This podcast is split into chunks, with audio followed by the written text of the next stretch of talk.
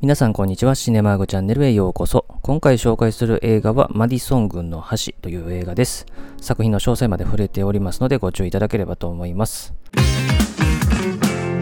それではこのマディソン軍の橋の基本情報から紹介しておきますと、この映画は1995年のアメリカ映画上映時間135分で、ジャンルは不倫ものですね。この映画のあらすじなんですけども、アイオワ州のですね、田舎町にあるとある家ではですね、亡くなったお母さんのフランチェスカの葬儀にですね、息子と娘が来ていてですね、で、遺書を読み上げていたと。で、そのノートの中にですね、このフランチェスカが過去にロバート・キンケイドというカメラマンと不倫をしていたということをですね、初めて知るというところからですね、過去に遡ってい、えー、くという映画ですね。で、この映画のタイトル、マディソン郡の橋ですけども、原題がですね、 The Bridge of Madison County ということで、ほぼ直訳にしてのタイトルになってますね。で、この映画は原作がありましてですね、ロバート・ジェームズ・ウォーラーという人がですね、1992年に発表したマディソン軍の橋というものが原作なんですけども、この原作小説はですね、世界で5000万部以上を売り上げたですね、大ベストセラーになってですね、日本でも当時大ヒットした小説なんですね。で、後に続編が2つ発表されて、一応3部作にはなってるそうですね。で、この映画のスタッフ関係ですけども、監督はクリント・イーストウッドですね。で、脚本の担当はリチャード・ラグナ・ベネーズという人でですね、まあ、フィッシャー・キングの脚本とかですね、後に監督デビューもしてる人ですね。で、音楽の担当はイーストウッドと、あとはですね、共同でレニー・ニーハウスというですね、よく一緒に音楽担当する人ですね。で、撮影の担当がジャック・エノ・グリーンという人で、この人は許されざるものとかですね、イーストウッドの監督作品でよく撮影担当する人の一人ですね。で、キャストはですね、監督の同じくイーストウッドがですね、このカメラマンのロバート・キンケイドを演じて、で、その不倫相手になるですね、フランチェスカを演じたのがメリル・ストリップと。彼女は今までに主演、助演、それぞれですね、アカデミー賞で合計3回取ってるですね、女優さんですね。で、映画賞関係ではですね、メリル・ストリープがこの映画で主演女優賞にノミネートされてるんですけども、この時はですね、デッドマン・ウォーキングのスーザン・サランドにね、敗れましたね。で、ゴールデングローブでも作品賞、それからメリル・ストリップが女優賞、ノミネートされましたけども、受賞ならずと。で、日本でもヒットしてですね、日本アカデミー賞の外国語映画賞のノミネート、で、ブルーリボン賞では外国語映画賞を取ってるという感じですね。で、この映画は全世界的にもヒットしてですね、合計1億8000万ドル以上のヒットということで、1995年の興行収入ランキングでは17位で、ちなみにこの年の1位はダイハード3ということで、この年はね、結構上位作品がですね、均衡してたんですけどね、ダイハード3でしたね。で、この映画の制作に関連する話で言うと、まず映画化に向けて動いたのはスピルバーグだったんですね。スピルバーグがですね、過去に作ってた会社で、アンブリンエンターテイメントという会社があるんですけども、ここがですね、このウォラーが発表した小説は、あの、発表される前ですね、にもうすでに映画化権をですね、2万5千ドルで購入をしていたと。で、監督候補としては、シドニー・ポラック、ブルース・ベレスフォード、ロバート・レッドフォードなどの検討があったんですけども、まあ、その後にですね、まあ、かなり脚本の書き直しもあったと。で、その後に最終的にクリント・イーストウッドの監督主演という形になったんですね。で、原作のウォラーはですね、あのこの相手役にですね、イザベラ・ロッセリーニを推薦していたそうですね。まあ、おそらくこのフランチェスカのキャラクターがですね、イタリアからの移民という設定なので、イタリア出身の女優ということで推薦したんじゃないかとは思いますけどもね。まあ、他にもですね、アンジェリカ・ヒューストン、ジェシカ・ラング、メアリー・マクドネル、シェール、スーザン・サランドンといった候補が上がってたらしいですね。ただ、クリント・イストットの第一候補はメリル・ストリップだったということで、メリル・ストリップが演じることになったと。だから当時40代半ばぐらいの女優さんが結構ね、候補に上がってたみたいですね。ちなみにメリル・ストリップってですね、結構いろんな血を引いてる人なんですけども、イタリアの血は引いてない人ですね。だからこの人結構外国のね、あの血を引いてる設定の役とかね、あるいはもうまんま外国人の役、例えばマーガレット・サッチャーみたいにですね、イギリス人の役もね、演じてたりとか、イギリスの血もね、確か引いてる人ですからね。で、この映画の、まあ、撮影なんですけども、この映画非常に有名になったですね、アイオワ州にあるローズマンブリッジというね、まあ、屋根がある橋というですね、日本でもたまにある橋なんですけどね、まあ、これが非常にね、絵になるということで、で、ここで撮影を当初するかどうかというところで、当初はセット撮影を組む予定だったらしいんですけども、やっぱり現地で撮った方がいいだろうということで、この橋を所有している人にですね、この橋の修繕を約束してですね、実際のですね、ローズマンブリッジで撮影をされているというところですね。これはやっぱりね、セットで組むよりかはやっぱりね、実際の場所でやる方がいいですからね。で、この映画の撮影はですね、予定日から10日早くクランクアップしたということで、さすが早撮りで有名なイーストウッドだなと、いくらなんでも10日早く終わるってすごいですけどね。結構予備日とか取ったりとかね、天候とかですね、アクシデントに備えていろいろあるわけですけども、まあ、イーストウッドはご存知のように、まあ、非常に早撮りで、特にね、役者の演技とかもですね、何テイクも重ねないっていうことで有名ですね。もうワンテイク、ツーテイクぐらいでポンポン取っていくっていうスタイルですからね。で、このスタイルに、あの、メリー・ストリップはめちゃくちゃ驚いたそうですね。で、イーストウッドの常連スタッフに、いつもこんな感じなのみたいな感じで聞いて、そうですよっていうふうに答えられて、メリル・ストリップは他の現場でもこんな風にポンポン進んでったらいいのになって思ったぐらいなんですよね。まあそれぐらい結構珍しいんですよね。ではですね、この映画に関連することでいろいろ感じたことを話していきたいんですけども、まずですね、この映画はロマンス映画というかね、まあ不倫ものの映画なんですけども、クリント・イーストッドのですね、特に監督作品の中で見ると、こういうロマンスものの映画っていうのはですね、かなり珍しいですね。で、イーストッドもですね、もう40作品以上は監督作品がある。で、それ以外にも出演作品に専念したものもあればですね、まあ、かなりの作品数があるわけですけども、まあ、そんな中でもこのロマンス部分にまフォーカスしたような作品っていうのはかなり珍しいという感じですよね。まあ、一番近いかなっていうのが監督作品で言うと、おそらくヒアアフターかなとマット・デーモンが主演した2010年のね、映画。まあ、この映画もね、あの、ロマンスがまあ中心というわけではないんですけどもね、こう、運命の人との出会いみたいなものをですね、描いた映画だったんで、これが一番近いかなと思うんですけども、まあ、それでもここまではないですよね。で、もうちょっと遡ると、イーストウッドがあの当時付き合っていたですね、ソンドラ・ロックがですね、70年代後半から80年代前半ぐらいにかけてですね、イーストウッド映画のヒロイン役としてですね、大体この2人が恋仲に落ちるとかですね、まあそういうものがよくあったんですけども、まあそれでもね、ロマンスものが中心っていうのはなかったわけですけれども、だからまあ結構ね、このイーストウッドの監督作品の中ではかなりレアな方だなと思いますし、で、この前に撮ってるのがね、パーフェクトワールドとかなんで、やっぱり新しいジャンルにね、チャレンジしても全くね、引きを取らない演出を見せるってところはさすがイーストウッドだなというふうな感じはしますね。で、この映画でやっぱりイーストウッドがね、まあやっぱり演じたいと思ってやっぱ演じてるわけですよね。監督主演という形なんで、他の人にですね、主演させてもよかったんですけども、やっぱりイーストウッドにこのキャラクターが重なる部分があるんだろうなっていうのはわかるわけですよね。この映画でイーストウッドが演じたですね、カメラマンのロバート・キンケイドっていうとこですけども、まあ、映画の中でもいろいろ話してるように、世界あちこちを回ってカメラマンとしての仕事をしてると。いうところでですね、この映画もですね、監督のイーストウッドっていうのは、まあ、当然ですけども、映画の撮影のためにですね、アメリカ国内のみならず、世界あちこち、まあ、回ってるわけですよね。当然、その映画が終わった後のプロモーションとかも含めてですね。だから、こう、全世界を股にかけて仕事してるっていうところで言うと、このロバート・キンケイドとはすごく重なる部分はあるわけですよね。で、それをですね、このフランチェスカにですね、あの、世界のあちこちでこんなことがあったんだって話をしてるってところはやっぱ面白いですね。で、それからこの映画は当時、イーストとはですね、65歳ぐらいなんですけども、まあ、それでもこのね、40代半ばのメリル・ストリップと恋に落ちるっていう設定にですね、説得力がある理由には、まあ、いくつかあって、まず一つは、このイーストウッドがですね、まあ、非常に64歳、65歳頃とは思えないぐらいのですね、肉体美を披露しているところですね。まあ、特にですね、あの、序盤ぐらいにですね、イーストウッドがですね、このフランチェスカのところに来てですね、ちょっと汗を流すって言ってですね、こう、上半身裸になる場面がありますけれども、まあ、とても60代半ばとは思えないようなですね、肉体美ですよね。まあ、それをですね、あの、2階の窓からですね、フランチェスカがこっそり覗くなんていうね、場面もあるわけですけれども、まあ、これが夫とのですね、ちょっと違いってところはありますよね。夫とおそらく同年代ぐらいの感じだと思うんですけども、さすがにね、こんな60代半ばはいるわけないですからね。で、さらにもう一つ言うと、まあ、イーストとのプライベートですよね。イーストウッドはね、もういろんな女性との間にね、たくさんの子供を作ったことでも知られてますけども、この映画の前で言うと93年にですね、フランシス・フィッシャーというね、まあ、女優さんの間にですね、女の子を授かっててですね、なんとその娘の名前がこの映画のヒロインと同じフランチェスカなんですね。まあ、これはたまたまだと思いますけども、で、さらにこの映画の翌年の96年にはですね、別の女性との間に男の子を授かっていると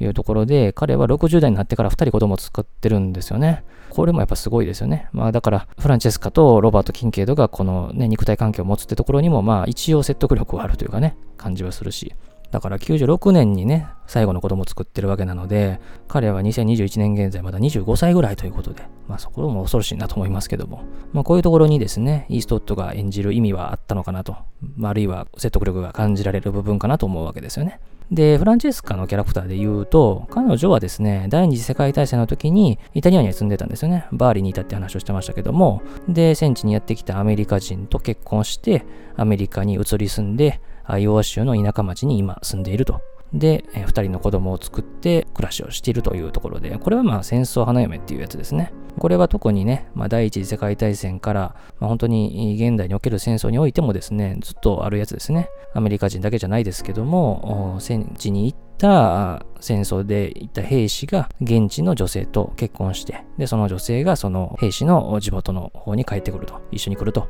いうところなんですよね。で、これはまあ第二次世界大戦の時にもよくあったやつですね。まあこれは日本でもありましたけれども。だから彼女は、まあ、イタリアのバーリという街を飛び出してアメリカにやってきたというところなんですけども、まあ、やってきたのはアイオワ州というですね、アメリカの中でもまあ田舎の方というところなんですよね。だからまあイタリアというですね、国からアメリカというですね、えー、国に飛び出すというですね、非常に大きな大胆なですね、経験、行為をしているというわけなんですよね。で、いざやってくるとですね、アメリカの田舎町に、ま、すっぽり収まってしまっているというところで、また何かこう飛び出せないかというですね、このもどかしさを感じているというキャラクターでもあるわけですよね。まあ、だからといってですね、現在の生活に不満があるとか、そういうわけでもないという感じですよね。二人の子供は順調に育ってるし、旦那さんも優しいし、ね、そういう感じですよね。ただやっぱり同じ田舎町にずっと住んでると、もう当然会うのも同じ人ばっかりだし、えまたこのおばちゃん来たみたいなですね、感じもありましたけどもね。だからこそこのロバートというですね、世界を股にかけて仕事をしている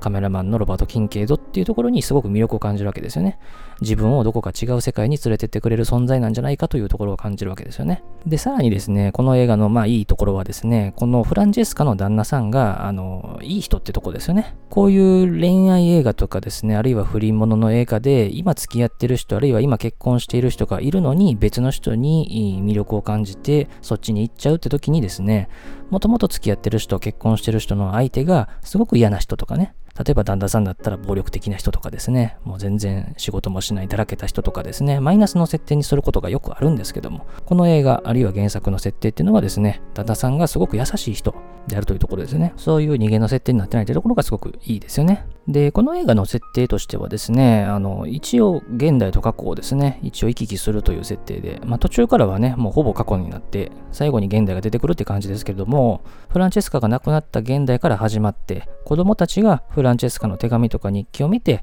彼女が不倫をしていた、お母さんが不倫をしていたっていうことを知るという設定なんですよね。で当初は2人とも負け嫌いしていたんですけれども、まあ、徐々にお母さんの気持ちも分かっていって、お母さんも女なんだと。まあ、それで今の結婚相手に対して、まあ、優しくなっていくというですね、なんかその、一応現代の子供たちが、この母からの手紙とか日記を見て学びを得ていくというふうな内容にはなってるんですよね。ただここのちょっと展開は安直かなという感じはしましたけども、一個人として見れば、フランチェスカにはね、こういう不倫の話っていうのはやっぱ墓場まで持ってってほしいかなと。これは自分に置き換えてもそう思うかなってとこなんで、この展開自体なくても、まあ成立はしたかなとは思うんですけどね。この誰かが学びを得ていくっていう形にするには、まあ、このやり方しかなかったかなっていう気はするんですけど、で、この映画を見てちょっと惜しいなと思う要素が一つあって、それがですね、この映画に登場するローズマンブリッジという屋根についた橋ですね。で、このローズマンブリッジっていうのは特に序盤から中盤にかけてですね、何度か登場して、で、まあ、最後にもう一回出てくるんですけど、この橋を映す場面っていうところが、もう少し映画の内容とマッチするような演出っていうのが、一回くらいでも使ってほしかったかなと思う部分があって、というのもですね、やっぱりこの、なんでこの屋根のついた橋ってのが、この映画、原作の設定になってるのかってところなんですけど、やっぱり、まあ理屈で考えるとですね、まあ人生というですね、長い道のりを歩いていく中で、まあ、橋を渡ることもあるだろうと。で、この橋にはですね、屋根がついてると。まあ、つまり橋を渡ってる時は周りから見えないわけですよね。で、橋を渡るときに、まあ、危険な橋を渡るっていう表現もありますけども、彼らは不倫というですね、関係を持ってるというですね、危険な橋を渡ると。で、さらにこの関係は周りには知られたくないというところで、この橋の上に屋根があるところで、この知られたくない関係が隠れるってところに意味があるのかなというふうにはですね、えー、理屈として理解はできるんですけども、これを映像として表現してる場面っていうのがあんまりないかなと思うんですよね。確かにこの映画で、この橋が出てくる場面っていうのはすごく印象的で、特にね、キンケイドがカメラを向けて、ね、フランチェスカが照れる場面とかも含めてですね、すごくいい場面がたくさんあるんですけど、彼ら二人がこの橋の中にちょっと隠れて見えなくなるというかね、そういうところがワンショットでもですね、ロングショットで入ると、なんかすごく象徴的な場面として映画内でですね、すごく意味を持ったような気もするんですけども、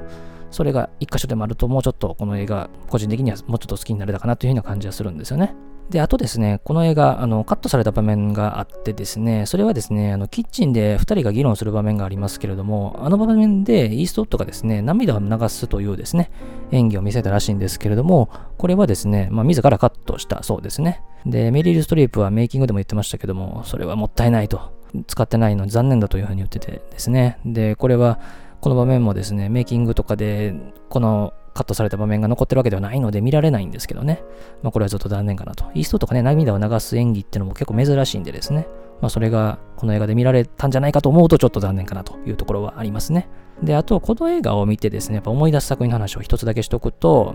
愛と悲しみの果てっていう作品をですね、ちょっと連想するんですね。で、この映画は1985年のですね、アカデミー賞の作品賞を取った作品ですね。シドニー・ポラックが監督をして、ロバート・レッドフォードと、あとこの映画のフランチェスカを演じたメリル・ストリップがね、共演をした振り物の映画ですね。で、まあ、メリル・ストリップがね、出てて不倫者ってところで共通してるし、で、監督候補に上がったですね、まあ、シドニー・ポラクとか、ロバート・レッドフォードとか、まあ、このあたりもですね、マジソン君の橋でも候補に上がってたわけなので、まあ、そのあたりも共通するわけですね。ただ個人的には愛と悲しみの果てはあんまり私は好きな作品じゃないので、あくまで連想しただけなんですけども、まあ、結構シトニ・ポラックの作品って私は割とダラダラ長い作品が多いなっていう印象があるんでですね、この作品も結構長い2時間40分ぐらいあったかな、結構長い作品なんでですね、思い出しはしましたけども、一応挙げておきました。で、この映画見るにはということで、えー、映像ソフトで言うと、現在ですね、DVD、ブルーレイでも出ているので、両方で見られますね。で、それから、えー、映像特典としてはメイキングが入ってますね。まあ、先ほど話したメリル・ストリープの話とかですね、結構、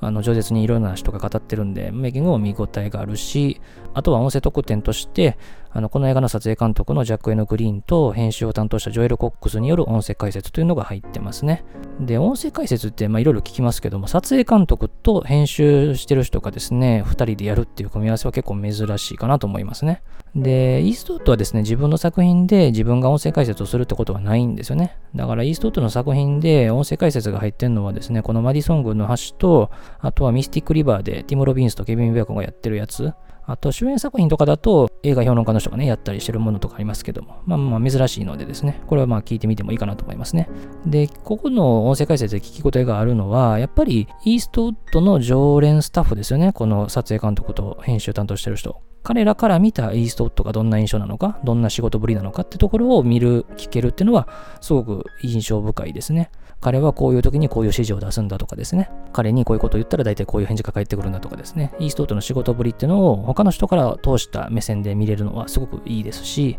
あと、この音声解説で話してて興味深かったのはですね、このマジソングの橋の小説がヒットしたことを受けて、日本から観光客がですね、このローズマンブリッジをわざわざ見に観光で来てたそうなんですよね。撮影の時にですね。で、映画の撮影だから見られないみたいなことをですね、まあ、残念みたいなことを言ってたらしいんですけども、ここにはイーストとかおるんだぞと、そこに興味も示さなかったんかっていうですね、ところがちょっとね、あの、思ったところではあるんですけども、結構ね、あの、聞き応えある音声解説なんで、よかったら購入して聞いてみてもいいかなと思いますね。あとはね、サントラがね、発売されてますね。やっぱイーストウッドもこれ、あの、サントラというかね、あの音楽を担当でしてまして、で、イーストウッドは自分の映画音楽もよく作ったりしてますけども、基本的にはやっぱり、あの、複雑なメロディーというよりかは、すごくシンプルな旋律の音楽で、この映画で使われているメインテーマもすごくシンプルなメインテーマですよね。それは他の映画でイーストとか担当するときもそうなんですけども、まあ、すごくね、あの印象に残る音楽ですし、あとはね、挿入歌として使われている曲とかもね、印象深いので、まあサンドラもでおすすめですね。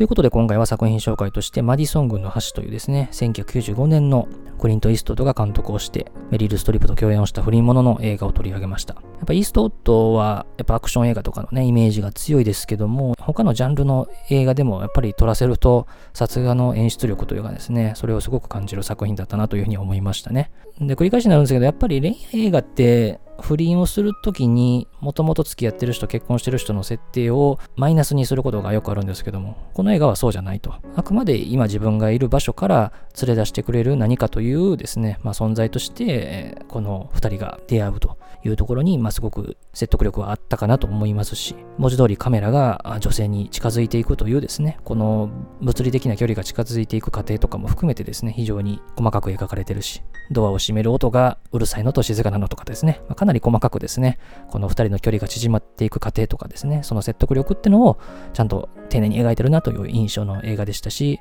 やっぱりラストシーンのね、イーストッドが雨の中で佇む。で、メリル・ストリップがこう手をドアにかけて、でもいけないってところのあの演出とかもですね、本当にもう見事としか言いようがない作品でしたね。まあ、現代過去行き来する設定で、親が子供に不倫をしていたことをですね、わざわざ知らせるものを残すってところに関しては、まあ、設定の時点でやや疑問符は感じるんですけども、やっぱイーストウッドの作品の中で、まあ、これは、まあ、まず見なきゃいけない作品の一つだなというのを改めて感じた作品でしたね。また、午前10時の映画祭でも見られたんで、映画館で、まあ、それも含めていい体験ができたなというところでした。ということで、当チャンネルではこのように様々な作品の紹介してますので、また他のもいろいろ聞いていただければと思います。最後までお付き合いありがとうございました。